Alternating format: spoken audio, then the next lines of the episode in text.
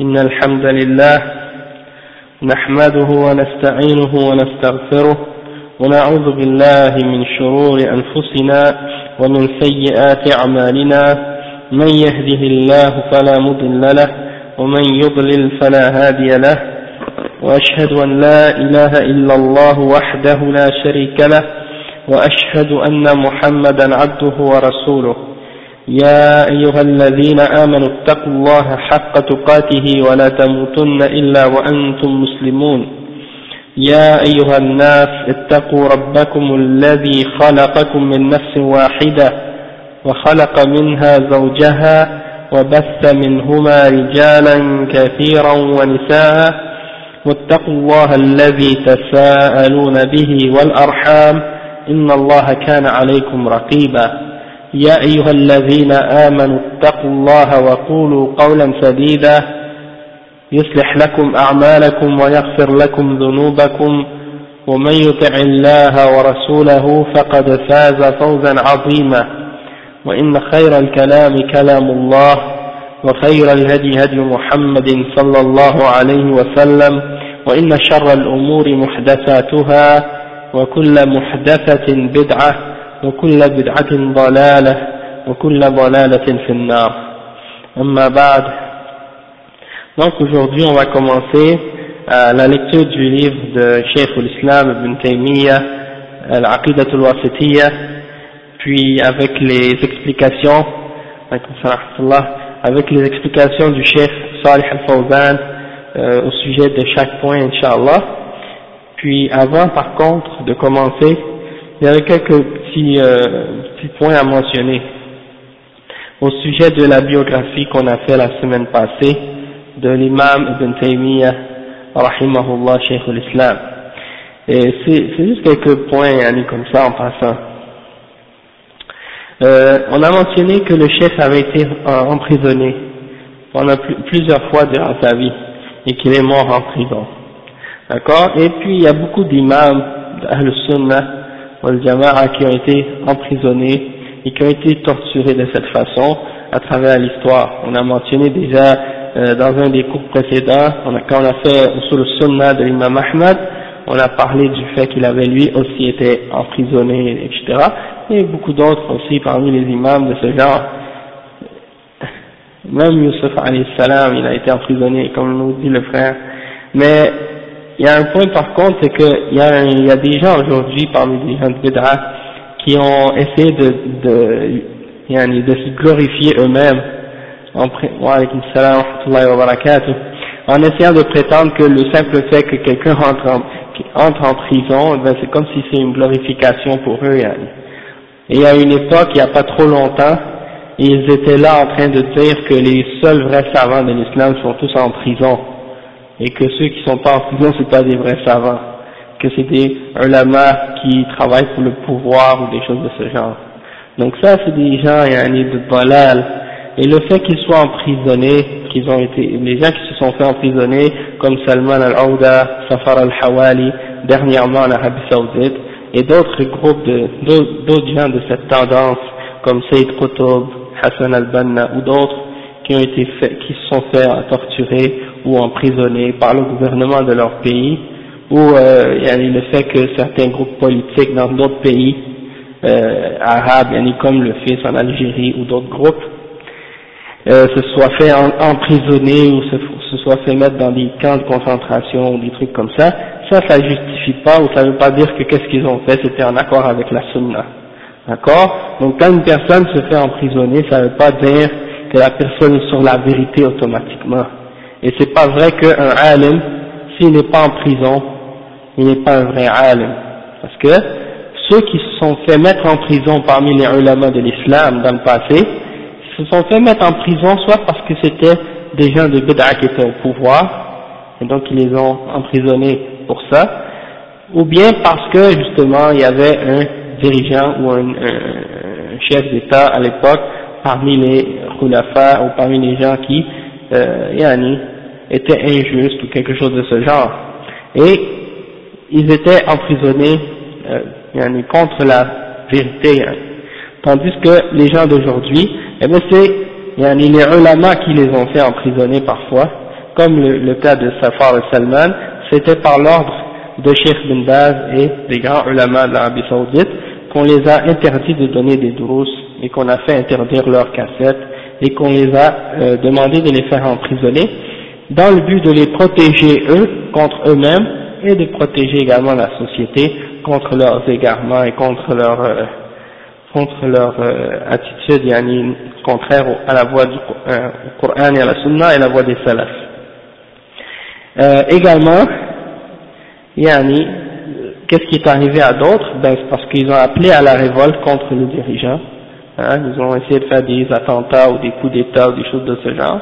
Et donc ils ont été mis en prison et puis ils ont été euh, euh, punis à cause de ces raisons-là. Et ça, on sait que cette attitude-là qu'ils ont adoptée contre les dirigeants, c'est contraire à la voie des salaf salih. Donc, dans ce sens-là, ils méritaient euh, peut-être la, prison, comme, et c'est pour ça qu'ils ont été emprisonnés. Euh, tandis que yani les ulama de l'Arabie Saoudite, les grands, les kibar, eux, ils n'ont jamais été mis en prison, et l'Arabie Saoudite a toujours eu une bonne relation avec les grands ulama hein, de l'Ahl Sunnah al depuis le début de cette da'wah, da'wah de Muhammad ibn Abdul Wahhab, qui a, fait revivre la da'wah salafiyya là-bas, et donc c'est important de comprendre ça parce que les gens de yani, ils essaient toujours de vous dire que les vrais ulama sont en prison. Donc il y a une grande différence entre ces gens-là et Cheikh l'Islam ibn Taymiyyah, l'imam Ahmad et des gens de cette catégorie-là et eux, qu'est-ce que ces gens-là sont en train de faire? Euh, donc il y avait ce point-là que je voulais mentionner. Et euh, donc, ayant dit ça, Yanni, euh, je, pense qu'on va commencer maintenant. C'était juste un petit point en passant que je voulais faire, que je voulais dire parce que c'est quelque chose qui m'avait toujours choqué depuis longtemps. Euh, je me souviens même quand avant d'aller à Médine, puis même après quand je suis revenu, il y avait beaucoup de jeunes Hezbollah qui répandaient ces idées-là. Et, on sait qu'ici, à Montréal, puis les pays de coffre en général, l'Occident, que ce soit l'Amérique du Nord ou l'Europe, c'est le paradis des jeunes Bédas. C'est leur lieu de prédilection. C'est ici où ils viennent pour, soi-disant, répandre la da'wa, euh, leur da'wa, en toute liberté. Hein, parce qu'ils savent que dans les pays musulmans, ils n'ont pas la liberté de faire tout le désordre qu'ils veulent faire. Tandis qu'ici, eh ben, ils ont toute la liberté de le faire soi-disant. Alors, ils préfèrent venir ici et il préfère vivre chez un kuffar que de vivre dans les pays des musulmans. Donc, nous, en tant que musulmans salafis ici, dans ce pays, hein, eh ben, on est en train de se battre, si on veut, pour essayer de faire jaillir un peu de lumière dans toute cette obscurité de, de jahiliya, dans cette obscurité de, de bid'a et de hizbiya, pour que la parole de la sunna et la aqidah des salaf puissent yani, sortir et qu'on puisse appeler les gens, les musulmans, qui n'ont pas eu la chance de la connaître, ou bien qui l'ont connue mais d'une façon qui n'a pas été euh, clarifiée pour eux comme il faut, eh bien pour qu'ils aient la chance de l'accepter et de la suivre. Donc, Inch'Allah, on demande à Allah qui qu'il accepte cet, cet euh, effort pour, pour lui et qu'il nous, euh, yani, qu'il nous facilite la tâche dans ce travail et qu'il rende nos actions purement et sincèrement pour lui et qu'il nous aide à quitter ce pays également pour aller dans, dans les pays de l'islam comme le frère Mukhtar nous a dit Inch'Allah. Donc euh, le chef il dit, il commence Bismillah ar-Rahman ar-Rahim donc, la première chose qu'on va expliquer, c'est qu'est-ce que ça signifie Bismillah ar-Rahman ar-Rahim. Ok Donc, Cheikh al-Fawzan, il dit, ابتدأ المصنف رحمه الله كتابة كتابه وكتابه بالبسملة ابتداء بالكتاب العزيز حيث جاءت البسملة في ابتداء كل سورة ما عدا براءة. وعليكم السلام ورحمة الله وبركاته. Donc c'est l'introduction habituelle dans les livres. Lorsque les ulama expliquent Al-Basmala, ils expliquent que l'auteur a commencé son, son livre par le Bismillah ar-Rahman ar-Rahim, qu'on dit Basmala en arabe, pour raccourcir ça, et il se base, pour faire ça, il se base sur le livre, c'est-à-dire le Coran. Hein, parce que Allah a commencé chaque surah dans le Coran par Bismillah ar-Rahman ar-Rahim, excepté surat Bara'a, ou bien Tawbah. Des fois on l'appelle Tawbah, des fois on l'appelle Bara'a, c'est le neuvième chapitre, ou la surah numéro 9 dans le Coran. Et le cheikh dit واقتداء بالنبي صلى الله عليه وسلم حيث يبدأ بها في مكاتبته et également en se basant sur l'exemple du prophète Mohammed sallallahu alayhi wa sallam parce que quand il envoyait des lettres aux, aux dirigeants et aux rois de son époque il envoyait des lettres en commençant par Bismillah ar-Rahman ar-Rahim donc euh, c'est en se basant sur ça que les auteurs et, et les ulama de l'islam commencent leur livre toujours en disant Bismillah ar-Rahman ar-Rahim.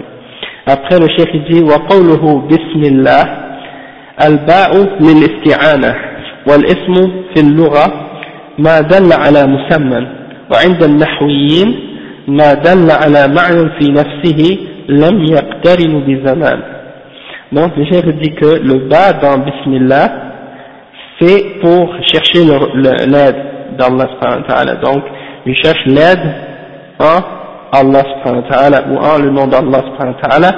Et dans la langue le mot ism ça, ça c'est toute chose qui, euh, qui, qui indique euh, une, quelque chose qu'on a un mot ou un nom on appelle ça quelque chose qu'on utilise pour appeler quelqu'un ou quelque chose on dit que c'est un, un nom. Et là, euh, pour les, gram, les, euh, les savants de la grammaire, nahu, eux ils disent que c'est tout mot qui, euh, qui a une signification en lui-même et qui n'est pas relié avec une notion de temps.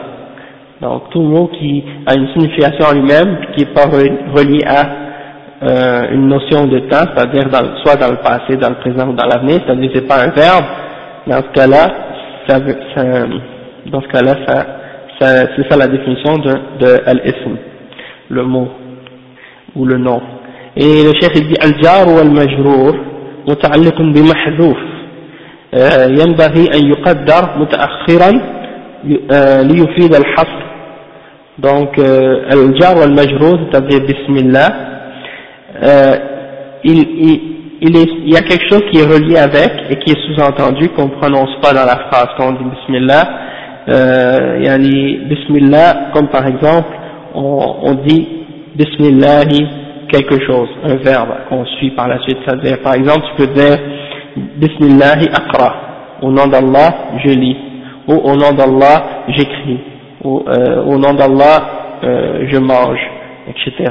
Donc, tu le, tu le, tu le dis pas quand tu dis Bismillah ar-Rahman rahim mais c'est sous-entendu. Euh, et tu le dis après, tu le dis après et non avant, pour que ça est la, la, signification de al-hafr, c'est-à-dire que tu euh, le rends exclusif, c'est-à-dire tu dis, c'est comme si tu dis par exemple, c'est uniquement en le nom d'Allah que je commence, ou uniquement en Allah que je cherche la baraka et l'aide dans qu'est-ce que je fais, tu vois? Parce que si tu disais, je mange au nom d'Allah, ça, ça implique pas cette exclusivité à Allah subhanahu wa ta'ala. C'est pour ça que lorsque, par exemple, quand tu dis dans le Coran, euh, dans Surah Al-Fatiha, Allah subhanahu wa ta'ala, il dit, Iyaka na'budu wa iyaka nasta'in. Donc, juste le fait de, de placer euh, Iyaka en premier et de dire na'budu après, ça implique que c'est uniquement en toi, ô Allah, qu'on met notre, qu'on demande de l'aide, et c'est uniquement toi qu'on adore. Tandis que si tu disais na'buduka, ben ça vous, ça voudrait pas, ça aurait pas le même sens d'exclusivité, ça pourrait vouloir dire que je t'adore toi ou Allah et quelqu'un avec toi en même temps. Tandis que le fait de le dire après et de placer iyaka avant, donc ça implique que tu t'adresses uniquement à Allah et à personne d'autre que lui. Il n'y a de personne d'autre que toi, nous adorons. Nous adorons uniquement toi. Et Allah subhanahu wa ta'ala, c'est un nom qui est exclusivement à Allah subhanahu wa ta'ala et qui s'applique à son être, hein, et sa signification c'est celui qui possède al-uluhiyya. Donc Allah subhanahu wa ta'ala c'est al-ilah, ok? Zul uluhiyya wal c'est celui qui possède le droit d'être adoré. Et il possède ce droit-là sur toute sa création. Le cheikh il dit, Wallah علم على الذات المقدسة ومعناه ذو الألوهية والعبودية على خلقه أجمعين il مشتق من أله يؤله ألوهة بمعنى عبد يعبد عبادة فالله إله بمعنى مألوه أي معبود donc le chef il dit que le mot quand on dit euh, Allah ça vient de alaha yu'lahu uluhatan c'est-à-dire celui qui est adoré ok et c'est ça la signification de euh, Allah subhanahu wa ta'ala c'est-à-dire al-ma'louh, celui qu'on adore, celui qu'on prend comme objet d'adoration, celui qu'on a adoré. Et après, il explique Ar-Rahman Ar-Rahim, qu'est-ce que ça signifie? Il dit Isman kaliman min asma'ihi al-husna ta'ala bi jalalih. Donc ce sont deux parmi les noms d'Allah parmi ces nombreux noms. Et ces deux noms-là, ils, euh, impliquent l'attribut de la miséricorde, hein, selon ce qui convient à Allah et à sa majesté, sa, majestuosité, sa majesté, oui c'est ça, sa majesté. Farrahman, Rahma. Donc, Ar-Rahman, c'est celui qui possède la miséricorde. Al-Amma li jami' al-makhluqat. Alaykum salam. Donc, Ar-Rahman, c'est celui qui possède la miséricorde en lui-même, qui est miséricordieux en lui-même. Et cette miséricorde-là, quand on dit Ar-Rahman, euh, c'est avec qu'il est miséricordieux envers toute sa création. Les animaux, les êtres, les, choses animées comme les choses inertes, les croyants comme les mécréants. Envers tout le monde, il est miséricordieux. Ar-Rahman. Tandis que Ar-Rahim, c'est Dhur Rahman Khassa. بالمؤمنين كما قال تعالى وكان بالمؤمنين رحيما tandis que Ar-Rahim ça a une autre euh, signification un, plus, un peu plus subtile, un peu plus précise qui euh, s'adresse au fait que Allah est miséricordieux et il envoie cette miséricorde-là uniquement aux mu'minin.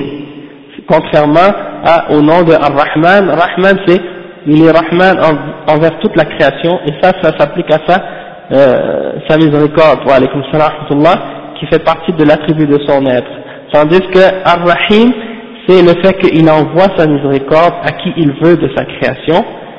Wa alaykum salam, et c'est pour ça que euh, Allah subhanahu wa ta'ala, il dit wa kana bil mu'minina rahima.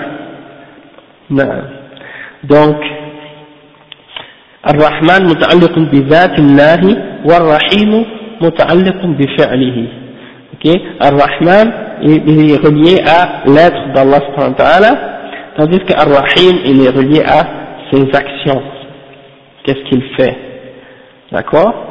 Et donc ensuite le chef il commence, euh, Cheikh Ibn Taymiyyah, il commence son livre en disant الحمد لله الذي أرسل رسوله بالهدى ودين الحق ليظهره, ليظهره على الدين كله وكفى بالله شهيدا وأشهد أن لا إله إلا الله وحده لا شريك له إقرارا به وتوحيدا وأشهد أن محمدا عبده ورسوله صلى الله عليه وسلم تسليما مزيدا وعليكم السلام ورحمة الله وبركاته Donc ça c'est l'introduction de Cheikh l'Islam Ibn Taymiyyah et ça signifie louange à Allah subhanahu wa ta'ala, celui qui a envoyé son messager avec la euh, guidance et la religion de vérité pour qu'elle soit au-dessus de toute, autre religion. Et Allah est suffisant comme témoin. et je, et témoigne que rien ne mérite d'être adoré excepté Allah subhanahu wa ta'ala lui seul et il n'a aucun partenaire et j'affirme cela en, toute affirmation et en toute yani, en l'unifiant yani, tawhid en, en, appliquant son tawhid son l'unicité d'Allah subhanahu wa وأشهد أن محمدا عبده ورسوله صلى الله عليه وسلم تسليما مزيدا donc et je témoigne que Muhammad sallallahu alayhi wa sallam est son messager et son serviteur et messager sallallahu alayhi wa sallam et yani, donc ça c'est l'introduction et le chef il explique maintenant euh, étape, euh, pièce par pièce ou partie une après l'autre qu'est-ce que ça veut dire wa alaykum salam wa rahmatullahi wa barakatuh plus en détail plus en détail.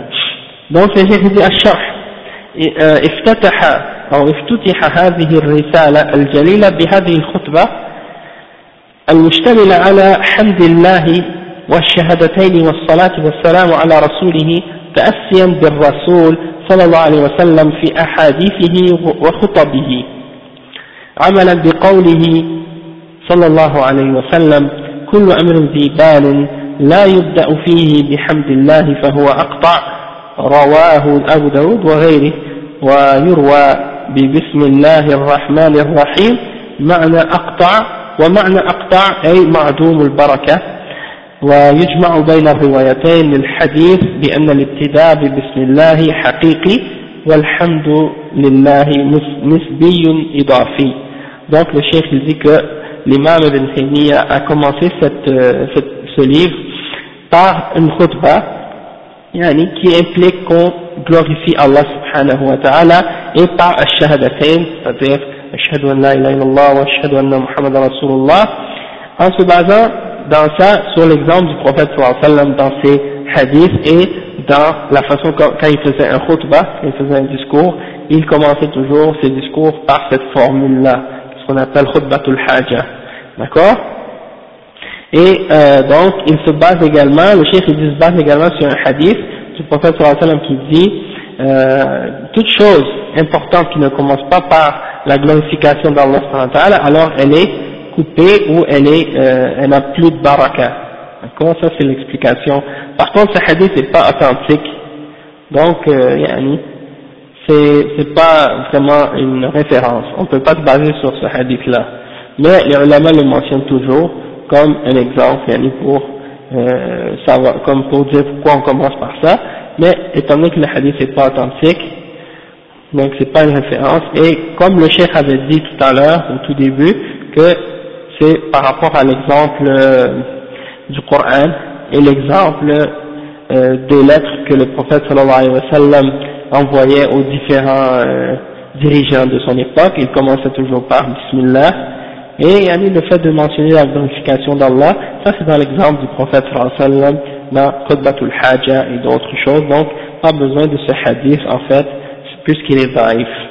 Après le chef il dit, وقوله الحمد الحمد لله الألف واللام للاستغراق أي جميع المحامد لله ملكا واستحقاقا والحمد لغة الثناء بالصفات الجميلة والأفعال الحسنة وعرفا فعل ينبئ عن تعظيم المنعم بسبب كونه منعما وهو ضد ضد الذم donc le cheikh il dit que alhamdulillah le alif et le lam qui est placé devant le hamd c'est pour dire que ça englobe toutes les formes de glorification. Toutes les formes de glorification sont à Allah subhanahu wa ta'ala, elles lui appartiennent dans le sens qu'elles sont uniquement à lui et en même temps il les mérite. Et c'est lui le seul qui les mérite, qui les mérite dans leur sens parfait et dans leur perfection. Parce que c'est lui le seul qui est l'être parfait, le seul qui a tous les attributs de perfection. Allah subhanahu wa ta'ala. Et donc, alhamd, dans la langue arabe, qu'est-ce que ça signifie? Ça signifie de mentionner les belles qualités de quelqu'un et les belles choses qu'il fait. Hein? Quand tu veux glorifier quelqu'un, tu mentionnes le bien qu'il fait et tu mentionnes ses belles qualités et tu mentionnes les bonnes choses qu'il fait. Donc c'est ça, alhamd dans l'arabe. Et dans la, la, la langue courante, eh ben c'est de mentionner, euh, ou de, de, de, de, montrer un respect à une personne pour un bien qu'il t'a fait. hein, pour un bien qu'il t'a fait, euh, et pour, en mentionnant le fait qu'il t'a fait tous ces bienfaits-là, et c'est le contraire de, du blâme ou de la critique. Hein.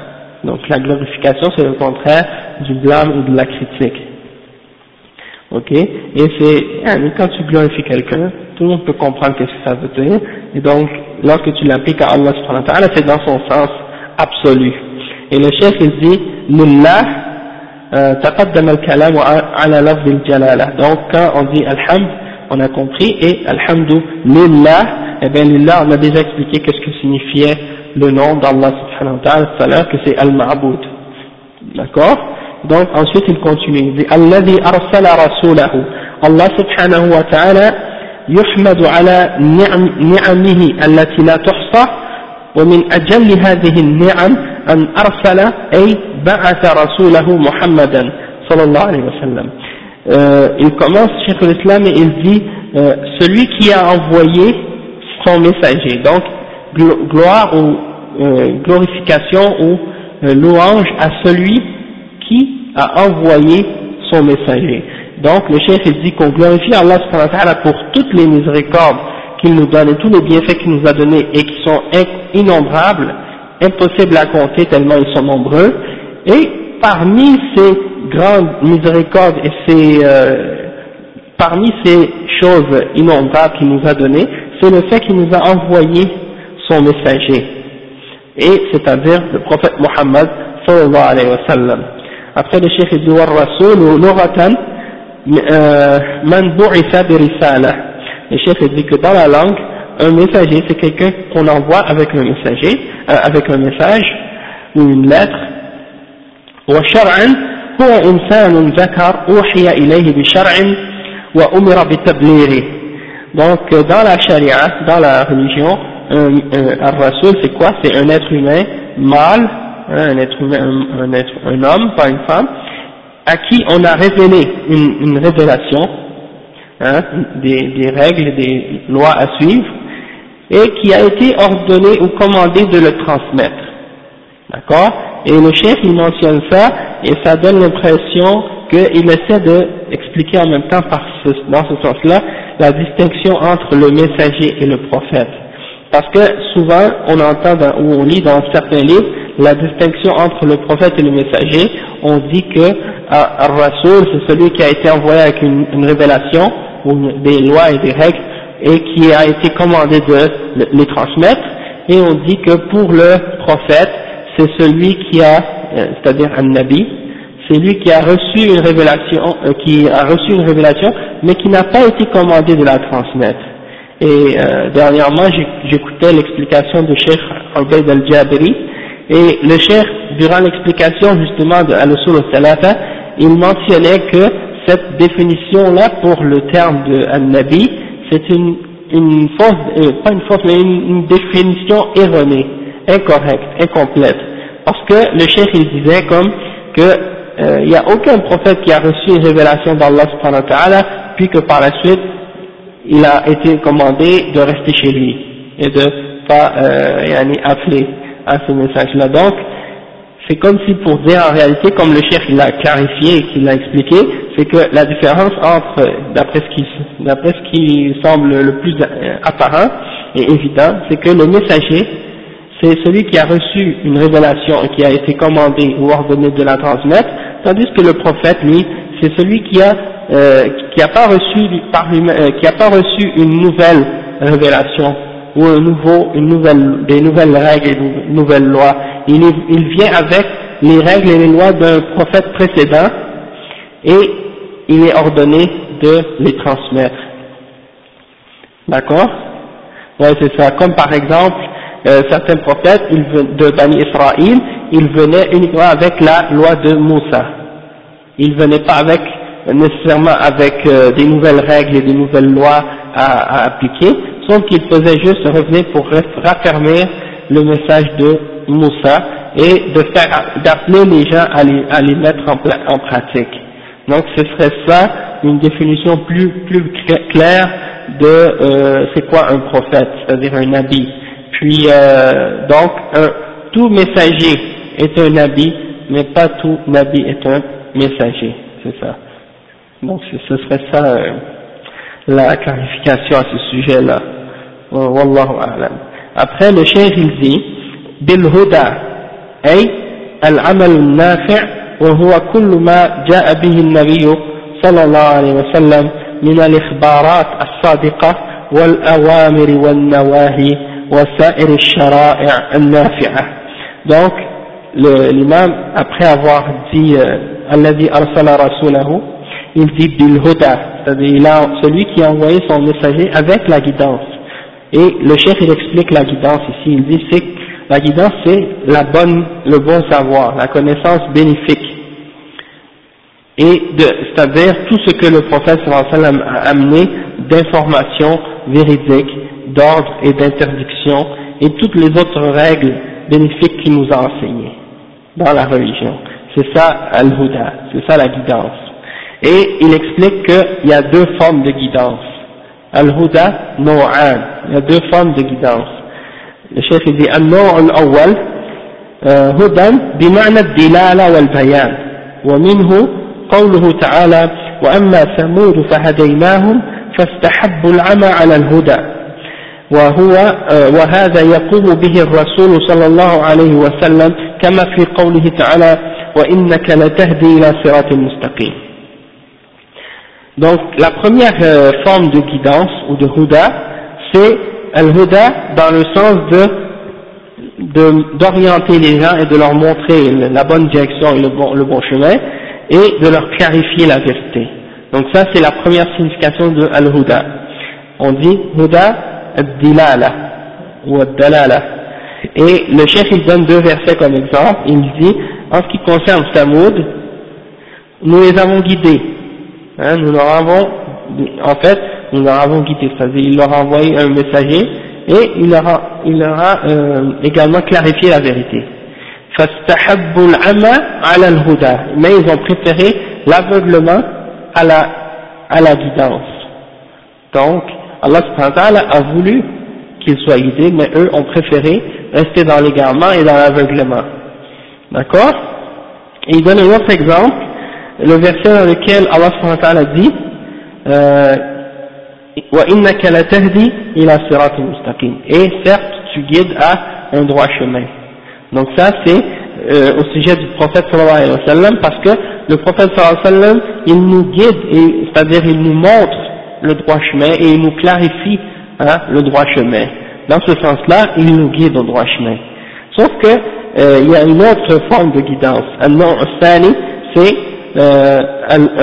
الهدى بمعنى التوفيق والإلهام وهذا هو المنفي عن الرسول صلى الله عليه وسلم ولا يقدر عليه إلا الله إلا الله تعالى كما, كما في قوله تعالى إنك لا تهدي من أحببت ولكن الله يهدي من يشاء donc euh, l'exemple de la deuxième, la deuxième forme de guidance c'est la guidance dans le sens où il donne à quelqu'un le succès dans la guidance dans le sens que quelqu'un euh, de guider quelqu'un à la foi et à la, et à la vérité Hein, et ça c'est la guidance qu'on appelle at-tawfiq, hidayat at-tawfiq. Et cette guidance-là, c'est celle que Allah subhanahu wa ta'ala a niée au prophète sallallahu alayhi wa et à toute personne en dehors de Allah subhanahu wa ta'ala. C'est uniquement Allah qui peut guider de cette façon-là, c'est-à-dire guider quelqu'un pour qu'il soit en lui-même dans son cœur sur le droit chemin et qu'il croit et qu'il accepte la vérité et qu'il la suive. D'accord? Et c'est pour ça que dans un verset, Allah subhanahu il dit euh, Tu ne peux pas guider celui que tu aimes. Mais certes, c'est Allah qui guide celui qu'il veut. Ok? Donc, dans un verset, Allah subhanahu dit Wa innaka la tahdi ila siratin mustaqim. Et dans l'autre verset, Allah subhanahu dit euh, Innaka la tahdi man. Donc, il n'y a, pas de pas une contradiction entre ces deux-là. Parce qu'un verset dit tu guides au droit chemin, et dans l'autre verset dit, Allah dit tu ne peux pas guider celui que tu aimes, parce que un, dans le, dans le premier verset on parle de la guidance ad-dilala, c'est-à-dire le fait que le prophète montre aux gens le droit chemin et leur, et leur clarifie la vérité, mais le deuxième verset c'est hidayat tawfiq, c'est-à-dire peux pas mettre la foi dans le cœur des gens et tu peux pas les euh, mettre, euh, les, les, les, faire suivre la vérité. C'est uniquement Allah qui peut guider de cette façon-là. Donc il faut être capable, il faut comprendre et connaître la distinction entre ces deux formes de guidance-là. Wa alaykum salam wa rahmatullahi wa barakatuh. Après le chef il dit, wa din al-haq, hein, bil huda, avec la guidance, wa din al-haq, et lui qui a envoyé le messager avec la guidance, wa din al-haq, la religion de vérité. Et le chef il dit, wa huwa al-amal salih. Donc, al-huda, la guidance c'est la connaissance bénéfique, wa din al-haq, la religion de vérité c'est al-amal la bonne, la, bonne action, la bonne action d'agir la bonne action. Et la bonne action, on l'a déjà expliqué, c'est euh, que ton action soit faite uniquement et sincèrement pour Allah et qu'elle soit en accord avec la sunna du prophète Mohammed sallallahu wa sallam. Ça, c'est les deux conditions pour qu'une action soit salih et pour qu'elle soit acceptée. D'accord?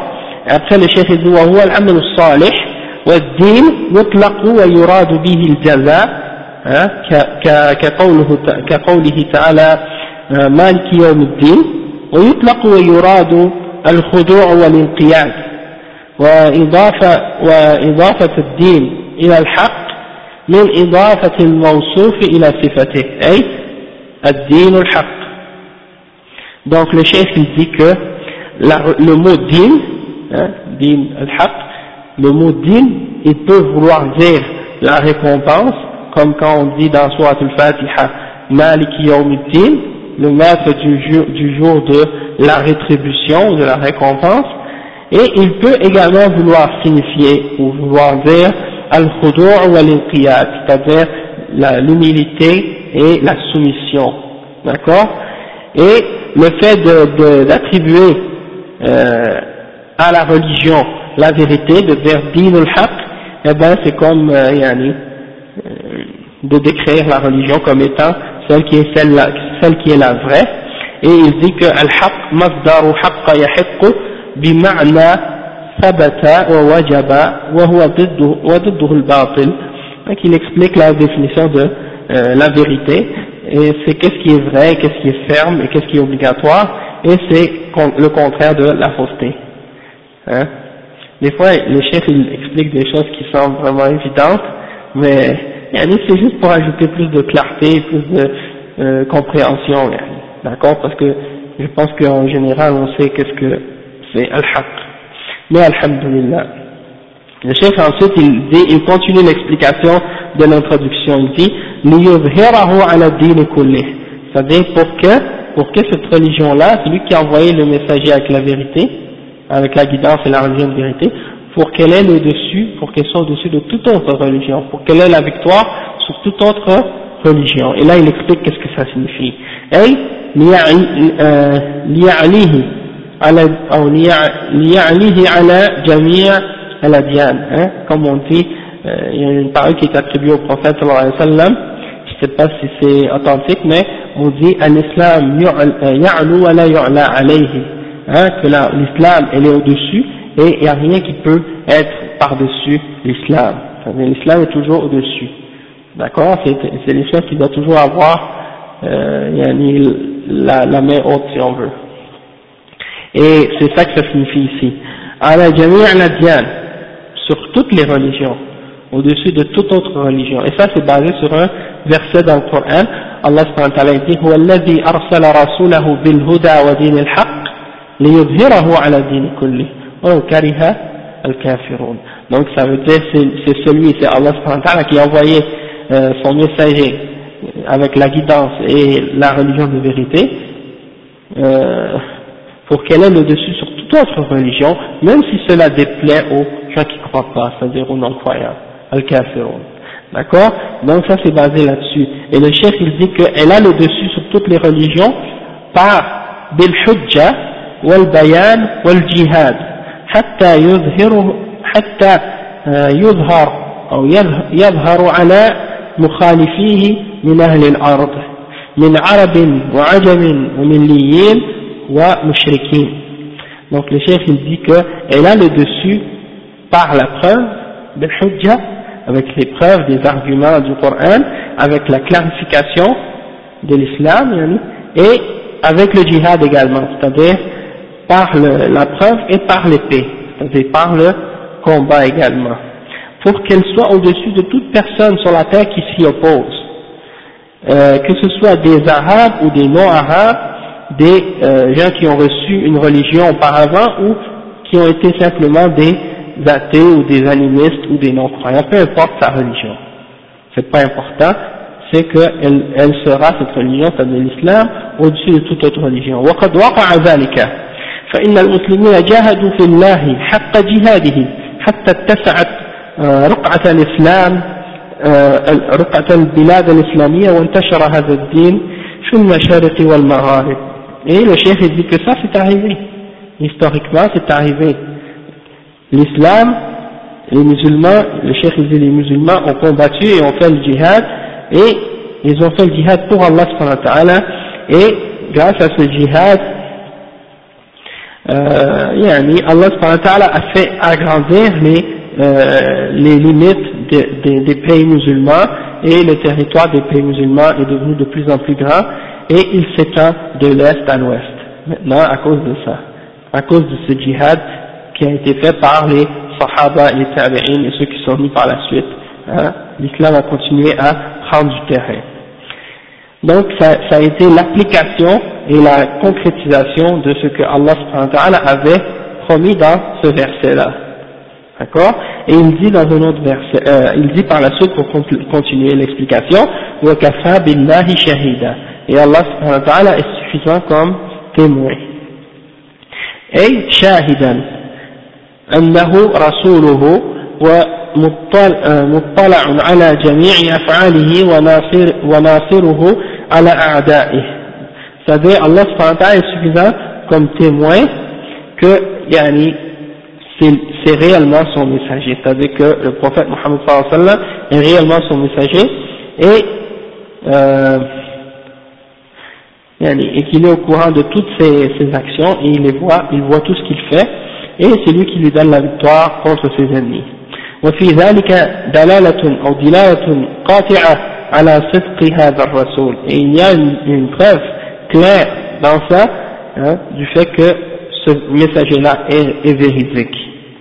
إذ لو كان مفتريا لعاجل لعاجله لعاجله الله بالعقوبة كما قال تعالى ولو تقول علينا بعض الأقاويل لأخذنا منه باليمين ثم لقطعنا منه الوتين que يعني si si il aurait inventé quoi que ce soit au sujet d'Allah, c'est-à-dire si le prophète Mohammed aurait inventé quoi que ce soit au sujet d'Allah Allah lui aurait précipité le châtiment.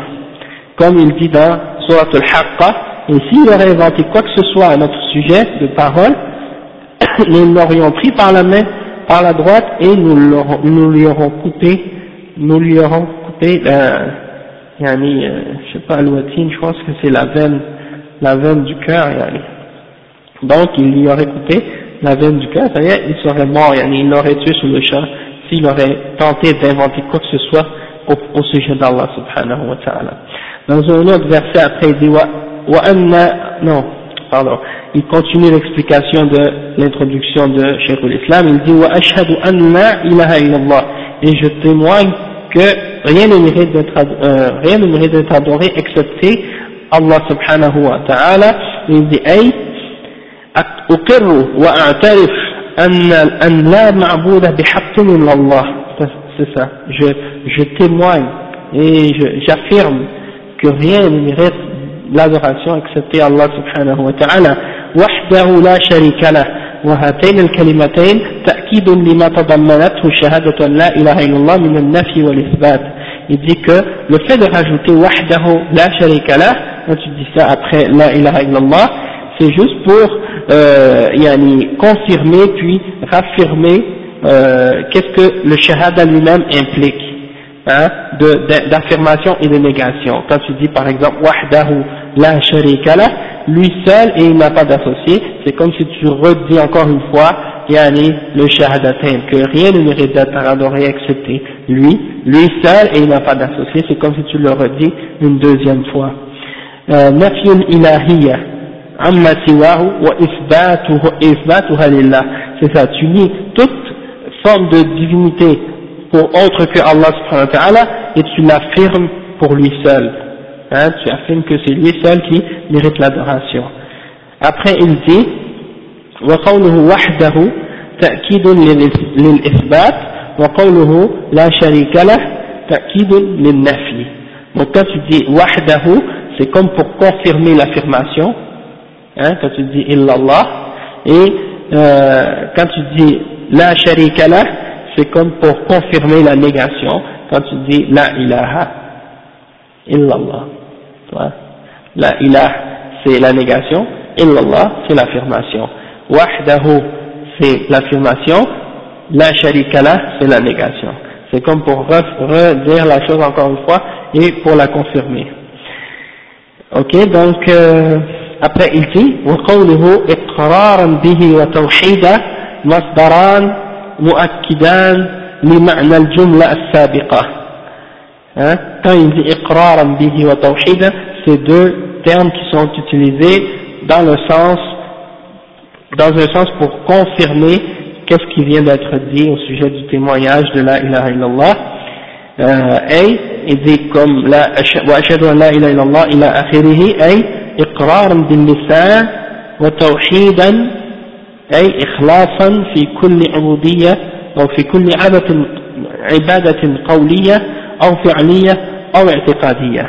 Donc il dit le cher que bihi wa qu'est-ce que ça signifie? Ça veut dire que je l'affirme avec ma langue. Iqraran, iqrar ça veut dire tu confirmes, tu affirmes, tu déclares hein, cette chose-là. Puis tawhidan, c'est-à-dire avec sincérité dans toutes mes adorations, que ce soit des adorations par la parole ou des adorations par les actions ou des adorations dans ma croyance, dans ma croyance. Et le chef il dit ensuite, وقوله وأشهد أن محمدا عبده ورسوله أي أقر بلساني وأعتقد بقلبي أن أن الله أرسل عبده محمدا صلى الله عليه وسلم c'est-à-dire que quand tu témoignes de Muhammad Rasulullah, Abduhu wa Rasuluhu, que Muhammad est, le, est son serviteur et son messager, c'est comme si tu disais que je, je confirme et je déclare avec ma langue et je crois avec mon cœur, avec fermeté dans mon cœur, que Allah subhanahu wa ta'ala a envoyé son serviteur Muhammad sallallahu alayhi wa sallam à toute l'humanité. لأن الشهادة لهذا الرسول صلى الله عليه وسلم وبالرسالة مقرونة بالشهادة لله بالتوحيد لا تكفي أحدهما عن الآخر parce que tu peux pas témoigner d'un sans l'autre tu peux pas témoigner de la ilaha illallah de l'unicité d'Allah sans témoigner également du fait que tu crois en ce messager là qui est venu et qui a été envoyé par Allah subhanahu ta'ala si tu dis juste la ilaha illallah mais tu dis pas ashhadu anna muhammad rasulullah eh bien c'est comme si tu n'as pas réellement encore témoigné de la ilaha illallah parce que c'est inclus et ça, un, un est impliqué par l'autre et un ne peut pas aller sans l'autre. وفي قوله عبده ورسوله رد, رد على أهل الإفراط والتفريط في حق الرسول صلى الله عليه وسلم il dit que le fait de dire abduhu wa rasuluhu il y a une réfutation dans ça pour les gens qui ont adopter les deux extrêmes. Hein euh, ceux qui ont exagéré au sujet du prophète sallallahu alayhi wa sallam et ceux qui ont euh, enlevé au prophète sallallahu alayhi wa sallam euh, son respect et son droit qui lui revient. Et là, le cheikh il va donner l'exemple. Il dit فأهل الإفراط غلوا في حقه ورفعوه فوق منزلة العبودية وأهل أهل التفريط قد نبذوا ما جاء به وراء ظهورهم كأنه غير رسول فشهادة أن عبد الله فشهادة أنه عبد الله تنفي الغلو الغلو فيه ورفعه فوق منزلته وشهادة, وشهادة أن رسول الله وشهادة أنه رسول الله صلى الله عليه وسلم تقتضي الإيمان به وطاعته فيما أمر وتصديقه فيما أخبر واجتناب, ما نهى عنه واتباع واتباعه فيما شرع. Donc le chef il dit que euh, les gens qui ont exagéré à son sujet eh bien il y a une réfutation dans le fait de dire abduhu, euh, abduhu wa euh, dans le fait que par exemple tu dis abduhu wa il y a une réfutation pour les gens qui ont exagéré trop qui l'ont élevé le prophète sallallahu à un niveau qui ont fait de lui un être divin qu'on adore hein ça c'est ça c'est les premiers qui ont exagéré. Donc quand tu dis abduhu son serviteur ça te montre qu'il est un être humain qui est créé par Allah et qu'il est euh, un serviteur d'Allah qui ne mérite pas l'adoration et qui doit pas être euh, qu'on ne doit pas l'exagérer dans sa glorification et lui-même le prophète sallallahu alayhi wa sallam il disait ça à ses compagnons il disait لا تطروني كما أطرت اليهود كما أطرت أطرت النصارى في عيسى ابن مريم ولكن قولوا عبد الله ورسوله Hein, donc c'est le prophète disait, n'exagérez pas à mon sujet, comme les, comme les chrétiens ont exagéré à propos de Jésus, fils de Marie, mais dites, je suis le serviteur et le messager.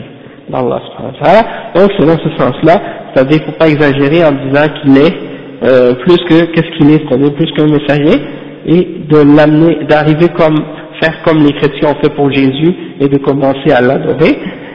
Et le chef après il dit, euh, وأهل التفريط قد نبذوا ما جاء به وراء ظهورهم tandis que les autres ceux qui ont exagéré dans l'autre dans l'autre sens eh bien ils ont ils ont rejeté sa charia et qu'est-ce qu'il a amené derrière leur dos en disant qu'il n'était pas un messager et donc euh, le fait de dire qu'il est Rasuluhu c'est-à-dire que tu réponds à ces gens-là qui ont rejeté son ordre et donc tu, tu acceptes de dire que il est le messager d'Allah, que tu crois en ce qu'il t'a ordonné, tu l'obéis quand il t'ordonne, tu acceptes qu'est-ce qu'il t'a informé des choses de la religion, et tu t'éloignes de ce qu'il t'interdit et tu suis ce qu'il a amené comme euh, révélation et comme législation.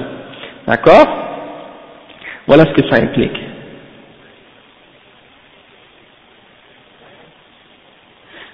Non, ça réfute également ceux qui croient qu'on peut uniquement se baser sur le Coran et laisser de côté la sunna du prophète Muhammad sallallahu alayhi wa sallam. D'accord? Si c'était le cas, eh bien, euh, Allah n'aurait pas euh, fait que de mentionner pour le shahada que ce soit nécessaire de mentionner euh, wa ashhadu anna Muhammad rasulullah.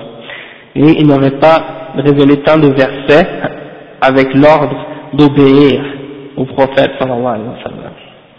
D'accord Après le cheikh il dit وقوله صلى الله عليه الصلاة لغة الدعاء donc le fait que on dit sallallahu alayhi hein, ouais, sallallahu alayhi quand il dit que, que le salut d'Allah soit sur lui as-salat dans la langue arabe ça veut dire ad-du'a c'est-à-dire l'invocation donc dans la langue arabe classique on dit que le mot dua, euh, le mot salat, ça veut dire dua.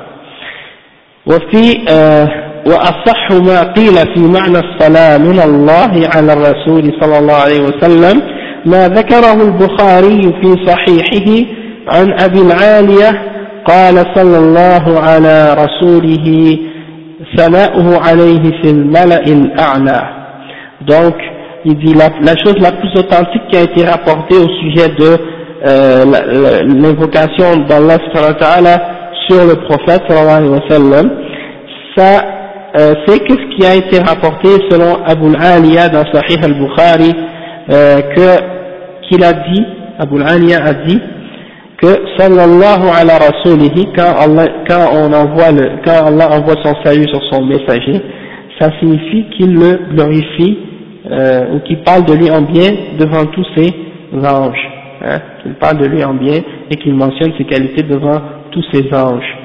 Wa, wa ala alihi, hein, le cheikh il dit, al al-shakhs, al al-shakhs, من ينتمون إليه بصلة وثيقة من قرابة ونحوها. Quand tu dis al, al le, le al de quelqu'un en arabe, ça veut dire les, les, la, les gens à qui il se, il, il, euh, il se rattache ou il appartient. D'accord Donc quand tu dis al-Nabi sallallahu alayhi wa sallam, c'est ceux qui ont un lien avec lui, soit que ce soit un lien de parenté, ou soit que ce soit un autre lien quelconque de ce genre. Et le chef il dit أحسن ما قيل في المراد بآل الرسول صلى الله عليه وسلم هنا أنهم أتباعه على دينه. Il dit la chose la plus authentique ou plus correcte qui a été dit au sujet du, du terme al, le al du prophète c'est-à-dire ceux qui l'ont suivi sur sa religion. Donc quand on dit ala alihi, ça veut dire que Allah envoie sa, euh, sa, sa, bénédiction et son, salut sur le prophète et sur ceux qui ont suivi sa religion. Hein? Wa ashabihi. Parce qu'après il dit wa ashabihi. Et le chef il dit jam'u sahib. C'est le pluriel. Ashab c'est le pluriel de sahib. Hein? Et min, atf al-khas ala al-am.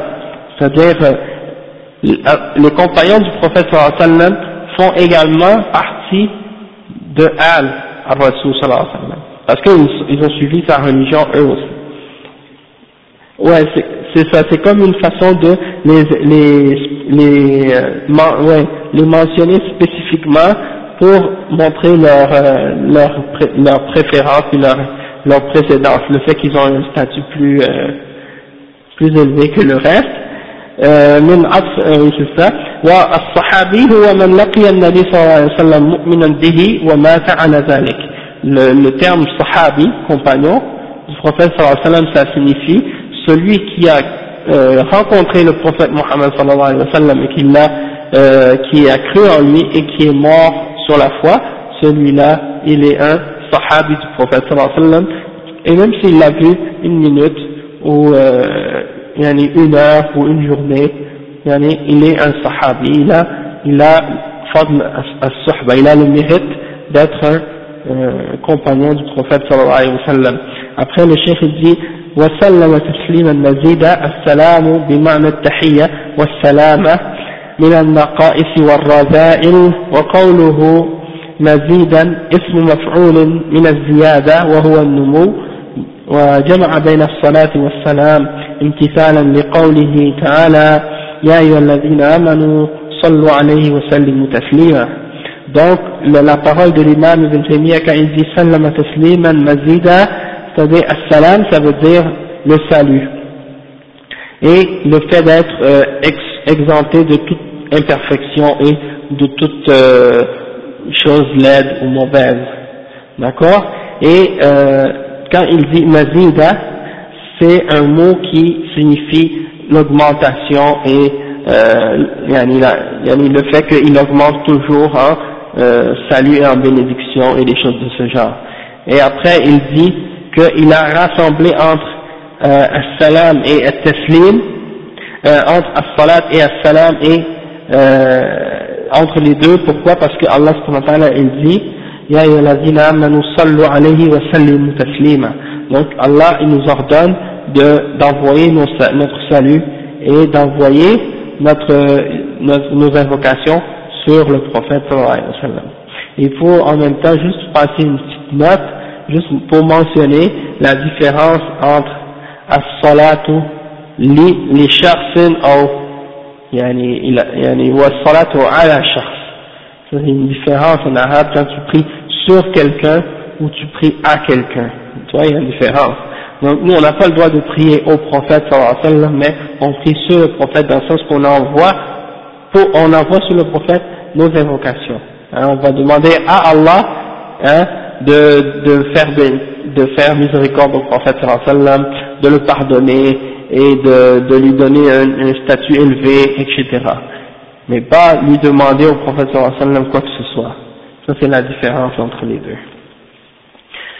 Après, le chef il commence euh, l'explication du livre, il dit أما بعد فهذا اعتقاد الفرقة الناجية المنصورة إلى قيام الساعة أهل السنة والجماعة donc maintenant euh, il explique le, le, le, le but de ce, de, ce, de ce livre et on a déjà expliqué que c'était une lettre qu'il a envoyée ou c'est une explication, une réponse à une question qu'on lui avait demandée euh, au sujet de c'est quoi la croyance des ulama d'Ahl Sunnah wal Jama'a, c'est quoi leur croyance et c'est quoi leur manhaj. Donc, l'imam Ibn Taymiyyah leur a répondu par ce livre. C'est un petit, un petit, un petit livre, il n'est pas volumineux. Là, il y a l'explication qui vient avec, c'est pour ça qu'il est un petit peu plus, un petit peu plus gros, sinon, il est tout petit. Et puis, euh, il explique là-dedans la croyance de Ahl Sunnah wal Jama'a au sujet d'Allah au sujet de l'Qadar, au sujet des Sahaba, au sujet de l'Iman et des points de ce genre. Euh, c'est une lettre qui a été envoyée aux gens de Wafit. La question a été envoyée par les gens de la ville de Wafit. Crois que Wafit c'est en Irak, Wallahu A'lam, un peu plus loin, mais dans ces environs-là, si je me trompe pas. Donc c'est dans le coin de l'Irak. Et, euh, et euh, les gens avaient posé la question et l'imam, il a répondu, il leur a répondu, et c'est pour ça qu'on l'a appelé Wasitiyya, al-Aqidah al-Wasitiyya. Non, c'est pas al-Wasatiyya, c'est al-Wasitiyya. Wasit, pour les gens de Wasit. Mais il y a aussi le fait que Ahl-Sunnah al-Jama'a, c'est Ahl-Wasat ok, mais c'est pas ça que c'est pas à ça que fait euh, que fait référence ouais le, titre de cette aqidah non. Parce qu'à wasatiyya c'est même dans ce livre-là, il y a un passage où l'imam Ibn Taymiyyah donne un exemple de wasatiyya, que Ahl Sunnah wal Jama'a sont entre les deux extrêmes par rapport aux gens de Bid'ah. Il y a un exemple là-dessus dans son livre, mais c'est pas de ça que parle le titre quand on dit Al-Wasitiyya, on parle particulièrement de, les gens de la ville de Wasit, parce que c'était une réponse pour ces gens-là. Donc il commence et il dit Amma ba'd, ensuite, euh, voici la croyance de, du groupe sauvé et victorieux jusqu'au jour de l'heure du jugement dernier. Les gens de la Sunna et du groupe, ou de de yani al-jama'a, c'est-à-dire le groupe, ou bien euh, l'unité. Hein, on peut dire aussi l'unité. Parce que Ahl Sunnah, les gens de la Sunna sont toujours unis, tandis que les gens de Bid'a, on les appelle Ahlul Bid'ati wal Furqa, parce qu'eux sont toujours divisés entre eux.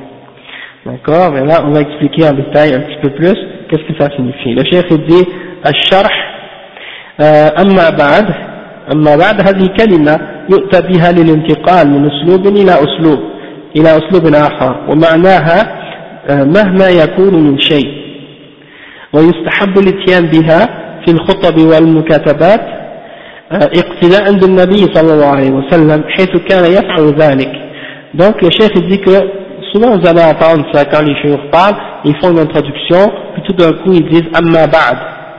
Et le chef, il dit que ça, c'est une parole qu'on utilise pour euh, quand on change d'un style à un autre, ou bien d'une parole à un autre, ou d'un sujet à un autre, on dit amma ba'd, pour dire que ça y est maintenant, on rentre dans un autre sujet. Euh, amma ba'd, ensuite on passe à quelque chose d'autre. Donc, le chef il dit que c'est bien de le dire quand on fait des khutbahs et quand on écrit, pour suivre l'exemple du prophète sallallahu alayhi wa sallam, parce que c'est lui qui faisait ça, c'est lui qui nous a montré à faire ça.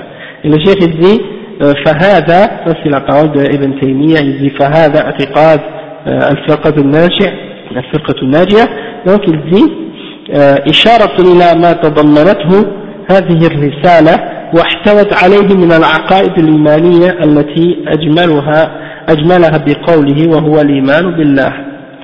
إلى آخره.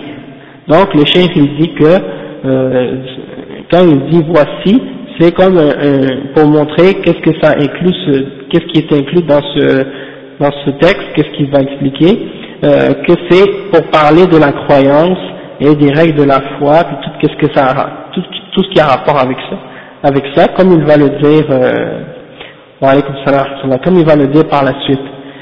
Et il dit i'tiqad masdaru i'taqada kaza إذا اتخذه عقيدة والعقيدة هي ما يعقد عليه يعقد عليه المرء قلبه. تقول اعتقدت كذا أي عقدت عليه القلب والضمير. وأصله مأخوذ من عقد من عقد الحبل إذا ربطه أو عقد الحبل إذا ربطه ثم استعمل في عقيدة القلب وتصميمه الجازم. Donc le chef il explique le mot i'tiqad. Qu'est-ce que ça veut dire? Ça i'tiqad c'est comme si tu veux dire aqida. I'tiqad ça veut dire euh, qu'est-ce que tu as pris comme aqida? I'tiqad c'est qu'est-ce que tu as pris comme aqida. Et la aqida ça veut dire euh, qu'est-ce que tu as dans ton cœur comme croyance, hein, qu'est-ce que tu as attaché dans ton cœur comme croyance, ou qu'est-ce que tu as attaché ton cœur, euh, quelle croyance tu as attaché dans ton cœur? Parce que c'est de là que ça vient la racine du mot i'tiqad ou aqida, ça vient de aqada al-habl. C'est comme tu dis, attacher une corde ou faire un nœud ou serrer quelque chose comme serrer un nœud. Donc c'est comme si tu dis, tu attaches ton cœur sur cette croyance-là, ça devient ta croyance, euh, ta conviction euh, ferme. Donc c'est pour ça que on, on a fait cette comparaison-là entre la croyance et euh, le fait de faire un nœud et d'attacher quelque chose fermement. Donc c'est de là que ça vient le terme aqidah. Après le cheikh il dit euh, al-firqa ay al-ta'ifatu wal-jama'a. Donc al-firqa ça veut dire un groupe, hein, un groupe et euh, al-najia ça veut dire celle qui est sauvée, hein,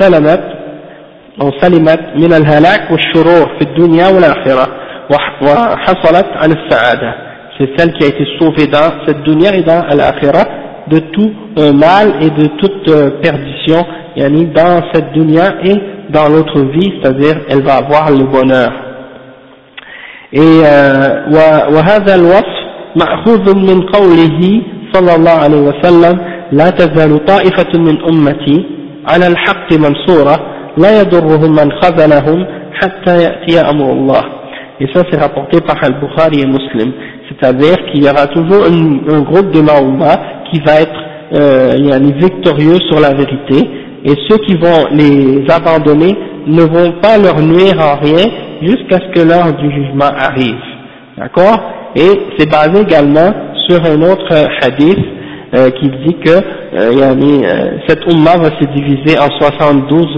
en 73 sectes et que 72 seront en enfer et qu'une seule sera au paradis. Et ils ont demandé au prophète sallallahu alayhi wa sallam, man hiya ya Rasulullah, et le prophète sallallahu alayhi wa sallam il a dit, man kana ala ma ana alayhi al-yawm wa ashabi. C'est-à-dire c'est ceux qui sont sur ce que je suis aujourd'hui ainsi que euh, mes compagnons. Donc c'est de là que viennent les termes al-firqa al-najiyah, le groupe sauvé, hein, et euh, al-mansura, al-ta'ifatul mansura, ça vient de, l'autre hadith qu'il a mentionné, le cheikh, c'est-à-dire le groupe victorieux qui aura toujours la victoire. Non, il y a plusieurs versions. Il y a une autre version du hadith des 73 sectes qui dit qu'il y en a un, et ils ont demandé au, au prophète c'est lequel, ya Rasulullah, il a dit, c'est al jama'a, il dit c'est le groupe, hein, c'est le groupe. Donc euh, ça c'est une des narrations qui a été qui a été rapportée à ce sujet-là. Euh, et donc c'est ça.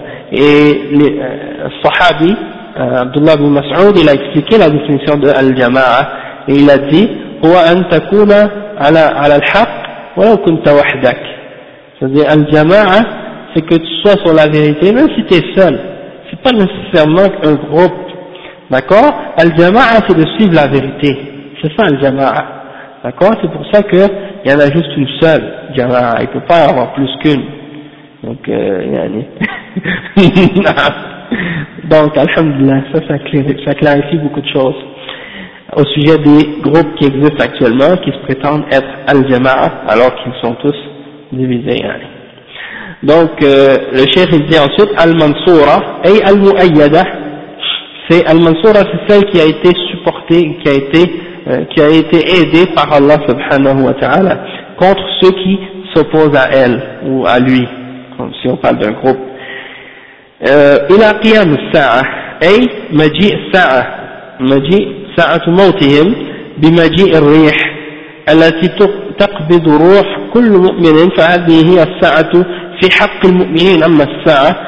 التي يكون بها انتهاء الدنيا فهي لا تقوم إلا على أشرار الناس.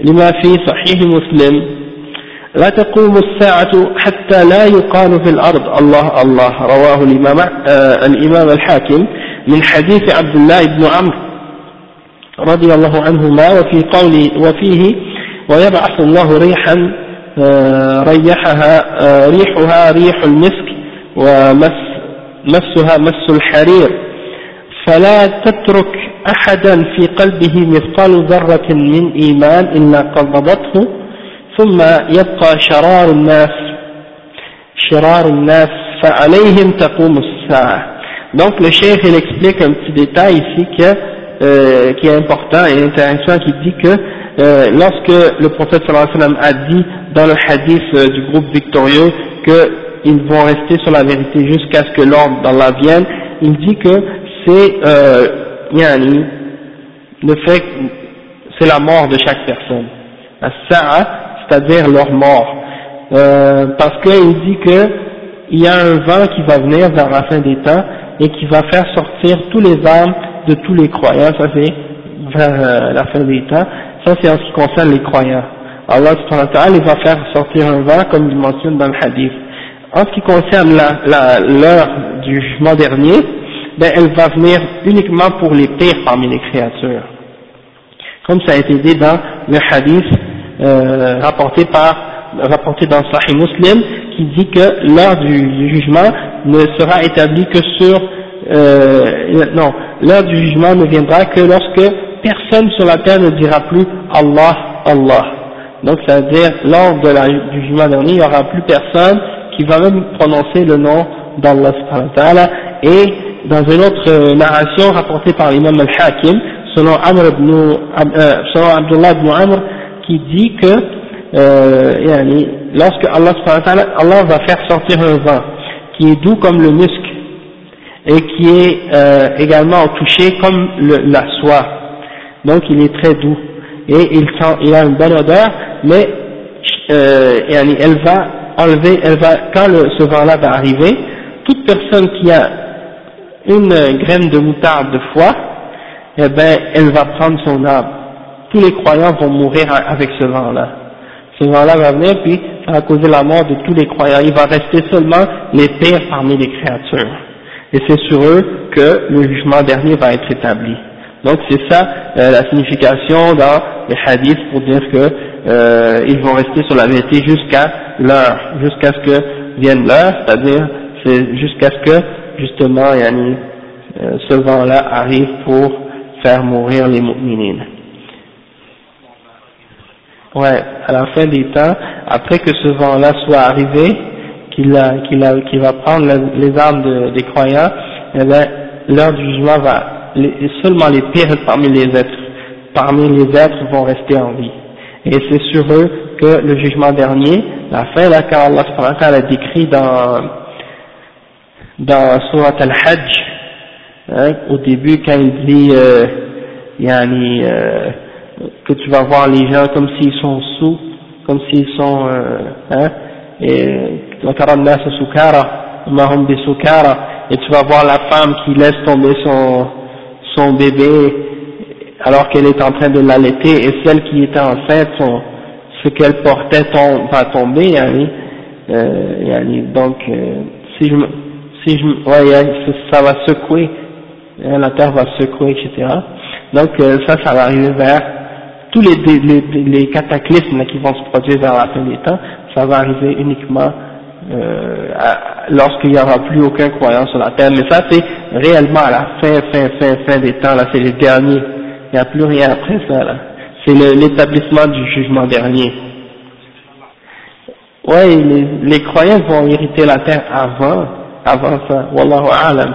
C'est quand le Mahdi va venir, Hein, Isa va venir, il va tuer le Dajjal, après il y aura, je pense, sept ans de, de, de paix, puis de, de gloire et tout ça.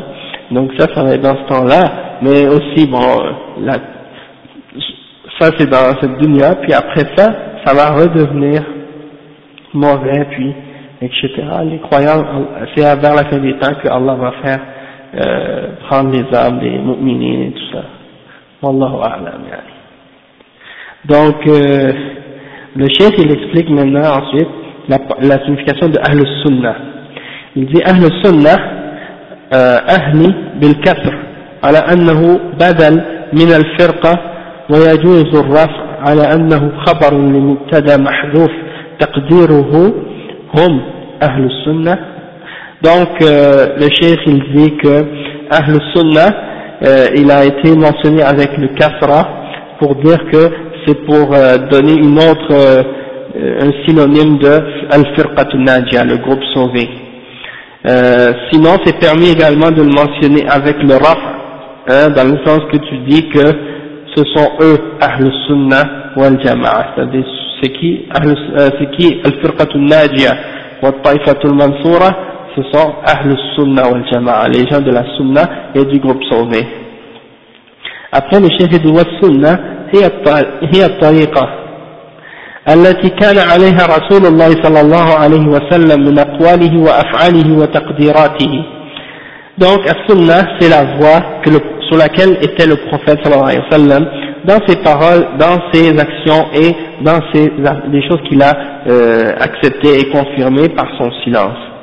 Et il dit وَالسُّنُّ أهل السنة لانتسابهم لسنة الرسول صلى الله عليه وسلم دون غيرها من المقالات والمذاهب بخلاف أهل البدع فإنهم ينسبون أو ينسبون إلى بدعهم وضلالاتهم كالقدرية والمرجئة وتارة ينسبون إلى إمامهم كالجهمية وتارة ينسبون إلى أفعالهم القبيحة كالرافضة والخوارج donc le cheikh il dit que on les appelle Ahl Sunnah parce que c'est des gens qui se, re, qui se réfèrent à la Sunna du prophète Muhammad sallallahu alayhi wa sallam contrairement à tous les autres gens qui suivent la bid'a, qui suivent la bid'a, parmi les gens qui ont contredit, parmi tous les groupes et les sectes qui ont dévié, comme par exemple euh, différents groupes qui eux se réfèrent à leur bid'a et à leur égarement, comme par exemple les Qadariya, ils se réfèrent, aux, on, les, appelle Qadariya parce qu'ils ont nié Al-Qadar, ils ont nié la prédestination d'Allah et ils ont dit que l'être humain c'est lui qui crée lui-même ses actions, d'accord, et que euh, ils peuvent faire quelque chose même si ça va en contradiction avec la volonté d'Allah subhanahu wa ta'ala.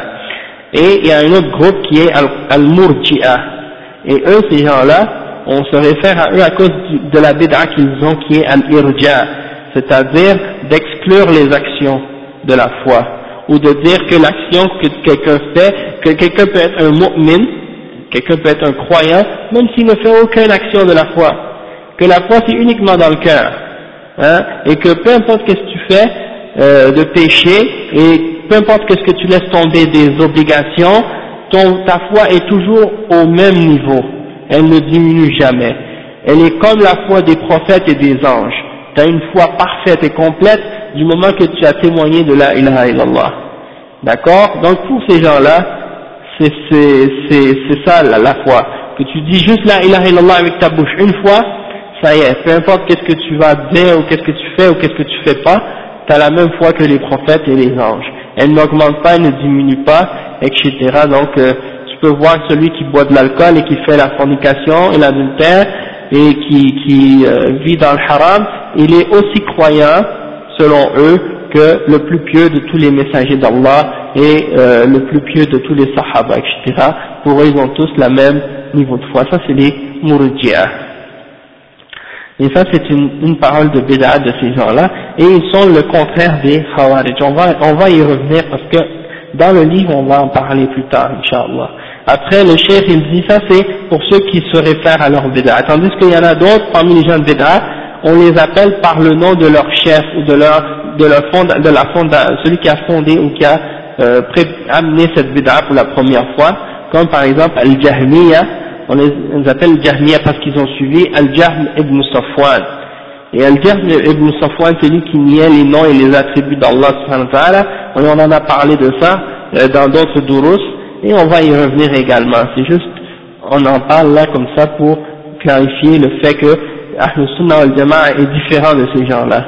Euh, il, il, dit un autre exemple également que parfois certains gens de Bid'ah, on se réfère à eux par rapport aux mauvaises choses qu'ils font, comme Ar-Rafida, du fait qu'ils insultent les Sahaba et qu'ils ont refusé euh, Zayn, euh, al-Abidin hein, à cause de, du fait qu'ils refusaient d'insulter les Sahaba à cause de ça, ils n'ont pas, pas accepté et on les appelait, ils les ont appelés à cause de ça Al-Rafidah. Et Al-Khawarij, on les appelle Khawarij, pourquoi? Parce qu'ils sortent contre les dirigeants. Ala. Hein, ils sortent contre les responsables des musulmans, les dirigeants, et ils prennent les armes contre eux pour euh, des excuses de prétendre de faire, d'ordonner le bien et d'interdire le mal, et ou bien ils déclarent les musulmans des kuffars. Ils les déclarent kuffars parce qu'ils font des péchés, des grands péchés, kaba'ir. Donc ça c'est la voie des khawarij. Donc c'est pour ça qu'on les a appelés khawarij, parce que une de les caractéristiques c'est qu'ils prennent les armes contre le pouvoir, contre le dirigeant musulman. Et euh, al-jama'a, le cheikh dit luratan al-firqa, al-firqa, al-mujtami'a min al-nas. Le groupe qui est rassemblé parmi les gens, on l'appelle en arabe al-jama'a.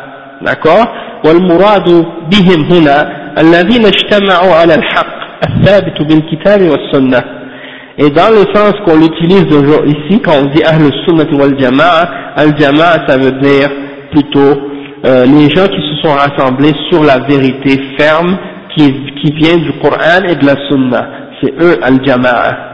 D'accord Et le cheikh dit وهم الصحابة والتابعون لهم بإحسان ولو كانوا قلة même ce sont ceux qui, c'est-à-dire ce sont les sahaba et les tabi'un, c'est-à-dire les élèves des sahaba, et ceux qui les ont suivis dans le bien, même s'ils sont un petit nombre. Hein, la quantité, c'est pas qu'est-ce qui est important pour comprendre ceux qui sont sur la vérité. C'est pas la quantité. Tandis que ici, euh, les kuffars et les jeunes bid'a, eux, ils jugent la vérité par rapport au nombre ou à la quantité. C'est pour ça, étant donné qu'ils ont besoin de plus grand nombre de votes pour gagner, eh bien ils ont besoin d'avoir le plus grand nombre de personnes qui vont voter pour eux. Puis donc pour eux, c'est comme s'ils disent que la, la quantité, c'est ça qui donne ou qui détermine la vérité. Tandis que dans l'islam, c'est pas comme ça. La vérité, c'est al-kitab wa sunnah. C'est de là que ça vient, la vérité. Ça vient d'Allah subhanahu wa ta'ala.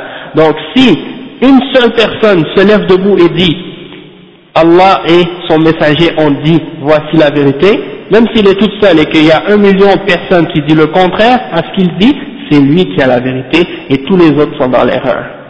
D'accord? Donc c'est pas une question de quantité ou de nombre ou peu importe d'autres choses de ce genre. C'est tout est basé sur la kitab Allah, yani qu'est-ce qui est dans le Coran et dans la Sunna.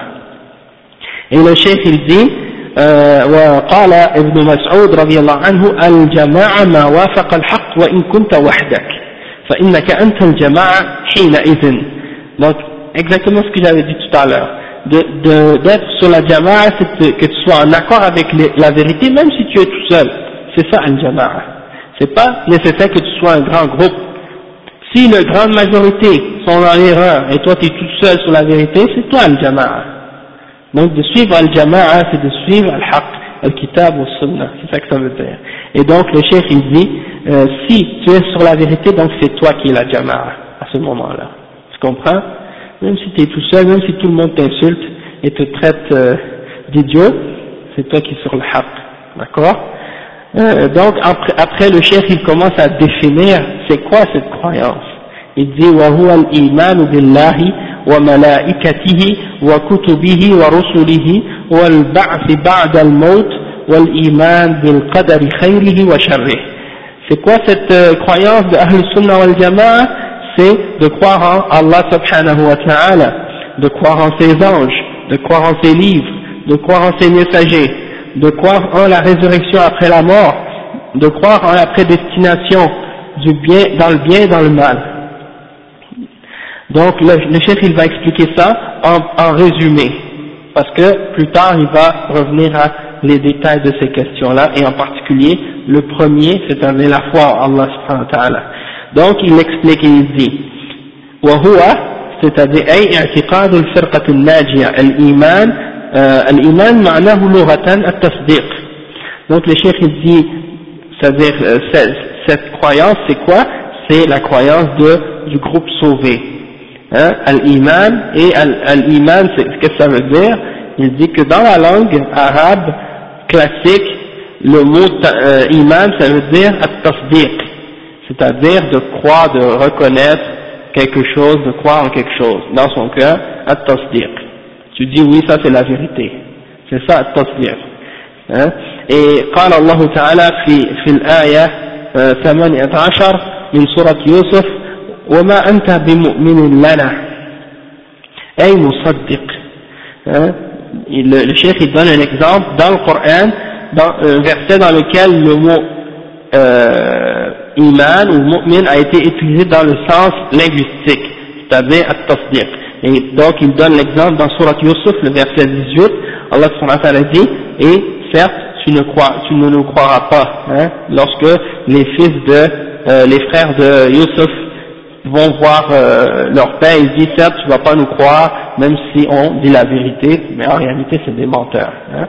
Donc euh, euh, le mot mu'min a été utilisé dans son sens linguistique dans ce verset-là, c'est-à-dire c'est-à-dire de croire Pour, mais par contre, comme le chef il dit, وتعرفه شرعا أنه قول باللسان واعتقاد بالقلب وعمل بالجوارح. Ça c'est la définition selon l'explication religieuse de al-iman. C'est pas juste de croire dans son cœur. Dans la religion, ça le, le, mot iman a une signification beaucoup plus complète et beaucoup plus précise. Ça veut dire, wa alaykum salam wa rahmatullahi wa barakatuh, le mot iman dans la religion, ça veut dire une parole avec la langue, une, parole prononcée avec la langue, euh, une croyance dans notre cœur et une, action par le corps, faite par le corps. Ça, c'est la définition religieuse de la foi dans l'islam. C'est pas juste de dire je crois dans mon cœur à quelque chose, et après tu fais aucune action et tu dis aucune parole. Non. Si tu es un vrai croyant, tu dis la ilaha illallah, Muhammad Rasulullah. Ensuite, tu appliques ça avec ton, tu crois à ça dans ton cœur et tu l'appliques, les ordres d'Allah avec ton corps. Tu fais la salat, tu fais le hajj, tu fais le zakat, tu fais le saum, tu fais le dhikr, tu fais toutes sortes d'adorations. Tout ça, c'est l'expression de ta foi.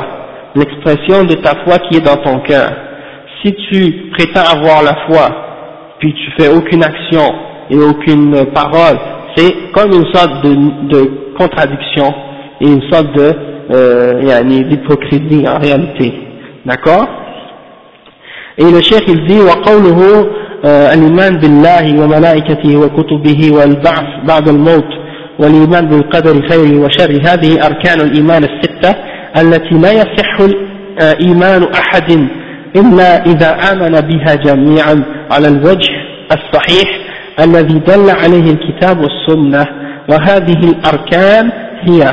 Donc il dit que ces articles de la foi qu'il a mentionnés ce sont les six piliers de la foi hein, et il dit que la foi de quelqu'un n'est pas complète n'est pas, et n'est pas euh, complétée tant qu'il n'a pas cru en chacun de ces piliers là et qu'il doit y croire d'une façon correcte. Et euh, quand on dit d'une façon correcte, qu'est-ce que ça signifie? Ça veut dire on doit y croire comme ça a été clarifié et expliqué dans le Coran et dans la Sunna. C'est ça que ça veut dire d'y croire d'une façon correcte. Et il les explique maintenant un par un en détail. Le chef il dit Al-Iman billah هو الاعتقاد الجازم بأنه رب كل شيء ومليكه وأنه متصف بصفات الكمال منزه عن كل عيب ونقص وأنه المستحق للعبادة وحده لا شريك له والقيام بذلك علما وعملا donc le chef il dit que la foi en Allah ça consiste en ce qui suit de croire fermement dans notre cœur que Allah subhanahu wa ta'ala c'est lui le maître et le, euh, le maître de toutes choses celui qui donne à toutes choses sa subsistance, qui contrôle toutes choses, qui fait vivre et qui fait mourir, c'est ça la définition de Ar-Rab, hein, Et euh, celui qui est maître de tout. Et c'est lui qui a les attributs de perfection, hein, Sifatul Kamal, et qui est euh, purifié, et qu'à lui on, le purifie de toute imperfection et de toute faiblesse.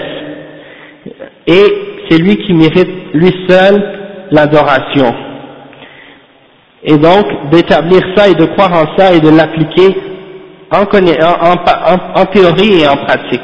Et qu'est-ce qu'il vient de résumer là? Le chef, en réalité, c'est les trois catégories de tawhid qu'on a déjà appris.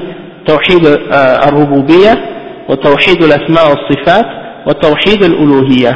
Ça, c'est les trois catégories qu'il a résumées en quelques phrases, et pour nous faire comprendre que c'est ça de croire en Allah subhanahu wa ta'ala. Celui qui n'a pas appliqué ces trois, ces trois principes-là, ou les trois catégories de tawhid, il n'a pas encore cru en Allah subhanahu wa ta'ala.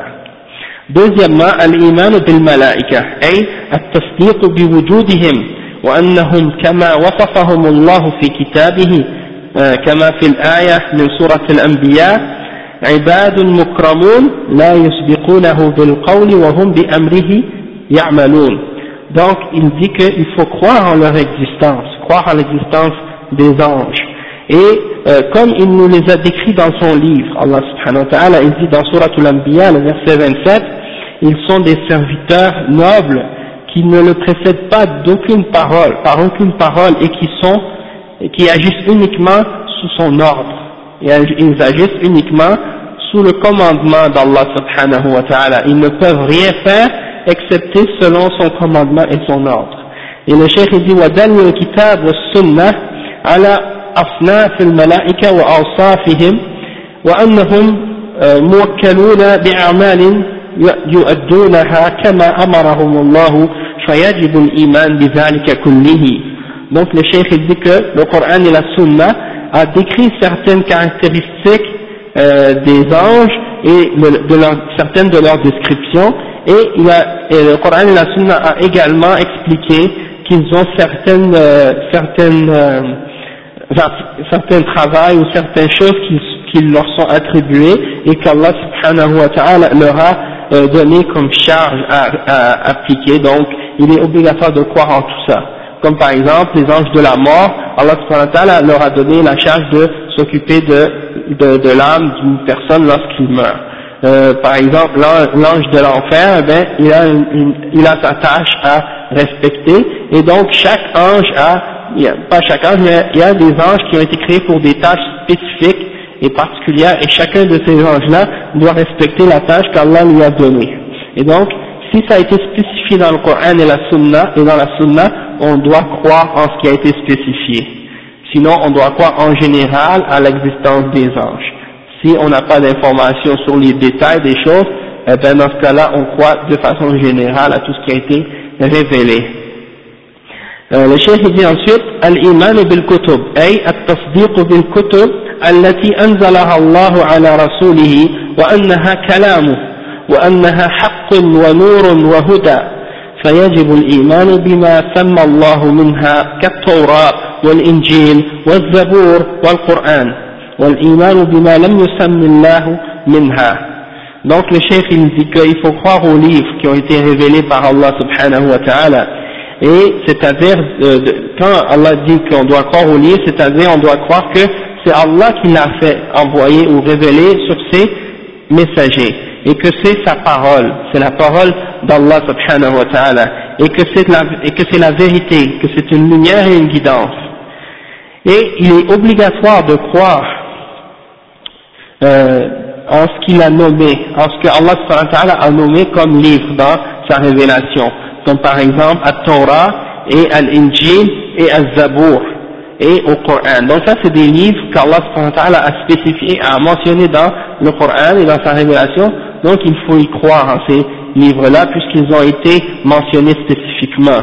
Sauf qu'il faut faire une, euh, note en passant que Al-Torah ou Al-Injil, c'est pas le Torah et l'Injil qui existent actuellement entre les mains des Juifs et des chrétiens, parce que les livres qu'ils ont actuellement ont été changés par, euh, par euh, les rabbins et les prêtres après.